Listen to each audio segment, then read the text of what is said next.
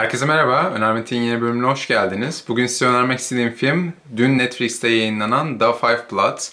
Yönetmenliğini Spike Lee'nin yaptığı Amerikan savaş ve dram filmi.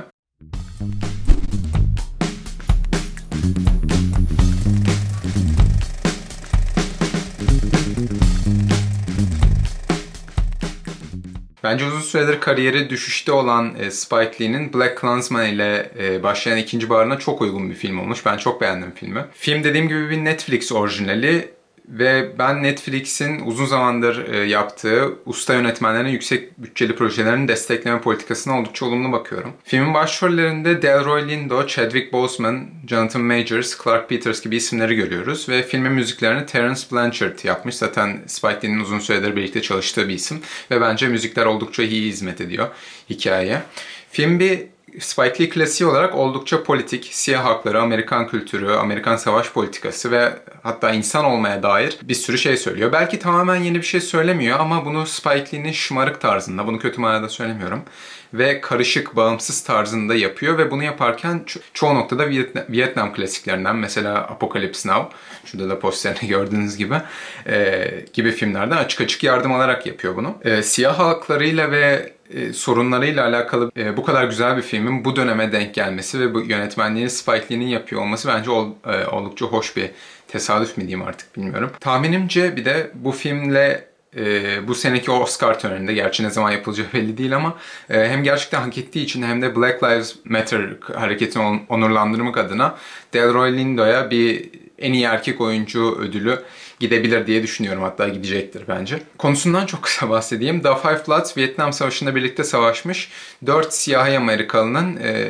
yıllar sonra tekrar Vietnam'da bir araya gelişini anlatıyor aslında ve bunun akabinde yaşanan olayları. 2000 yıllar sonra yeniden bir araya gelmesinin iki sebebi var. Birincisi filmin ismi, isminde aslında geçen 5. kişi olan savaştaki ekip liderleri Norman'ın cesedini bulmak. İkincisi ise yıllar önce savaş zamanında savaş alanına gömdükleri bir sandığı bulmak. Filmin en karakteristik özelliği bence çok kez tarz değiştirmesi film içinde ve e, aslında bu nedenle film içinde çok kez filmle alakalı negatif ve pozitif düşüncelere kapıldım. Film mesela didaktik bir şekilde başladı. Ben çok sevmem didaktik anlatımları. Eski savaş sahneleriyle aa acaba hani tamamen değişik bir şey mi izleyeceğiz izlenim uyandırdı. Sonra vasat bir aksiyon filmine dönüştü bir yere. Hatta B-movie'leri andırdı neredeyse.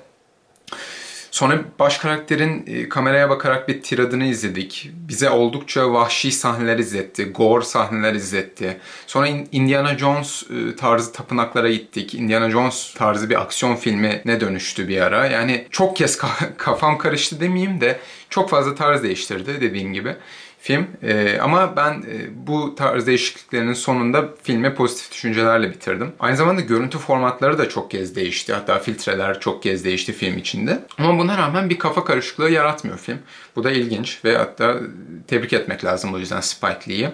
Hatta gerçek hayattan da bir sürü görüntü kullanılmış film esnasında ki bu tercihi de ben isabetli buldum. Ee, yani korkusuz bir film diyebilirim. Hem teknik açıdan hem de politik söylemleri açısından kesinlikle korkusuz bir film ve bu yüzden zevkle ve rahatsız olmadan izledim ben filmi. Şöyle bir üzüntüm oldu. Bu bence bir beyaz perde filmiydi. Yani bilgisayarda izlemek beni biraz üzdü. Filmde kullanılan teknikler açısından. Karakterlere gelirsek Norman karakteri ve birleştirici gücü bence çok sembolik ve değerli bir e, anlatımda.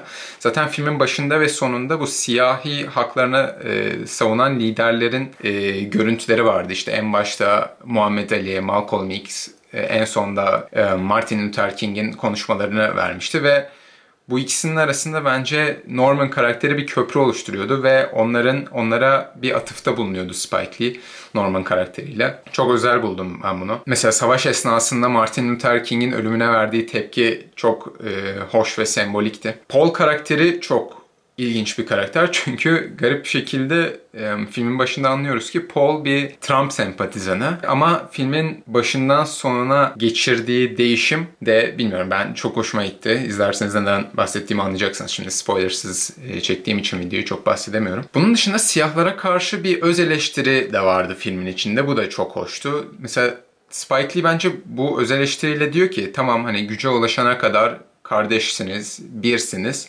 Ama güce ulaştıktan sonra tamamen bencilleşiyorsunuz. O kardeşlik duygusunu, bir olma duygusunu tamamen bir kenara bırakıyorsunuz. Halbuki birbirimizi her zaman desteklememiz lazım siyah halklar olarak. Bence bu mesaj da oldukça yerinde ve güçlüydü. Anlayacağınız kuru bir tarih dersi izletmiyor Spike Lee. E, ve çok klişe bir anlatımı yok. Yani savaşı, siyahi kültürünü, Amerikan kültürünü pek çok açıdan ele alıyor. Bunun dışında şu tercih çok hoştu. Karakterlerin gençlik hallerinin yaşlı halleriyle aynı olması. Savaş esnasındaki karakterleri yaşlı hallerinin oynaması. Bu aslında bütçeden kaynaklanan bir tercih tabii ki ama çok isabetli olmuş bence. Çünkü şöyle bir laf var filmin içinde. Savaş bir kere katılanlar için asla bitmez. Yani Türkçe çevirisi bunun gibi bir şey. Aslında kafa olarak, o yaşlı hallerinin kafa olarak hala savaşta olduğunu anlayabiliyoruz. O tercih yardımıyla. Galiba filmle alakalı söyleyeceklerim bu kadar. Şeyle bitireyim. Marvin Gaye'in şarkılarının kullanılması. Vietnam Savaşı üzerine olan albümü What's Going On'dan ki ben bayılırım o albüme. Ee, bir sürü şarkı kullanılmış. Ee, çok duygusal bir boyut kazandırıyordu filme bence. Siz de dinlerseniz sevinirim. Sizin de görüşlerinizi alta yorum olarak bekliyorum. Teşekkür ederim. Görüşmek üzere. And that means knowing exactly who I am in business with.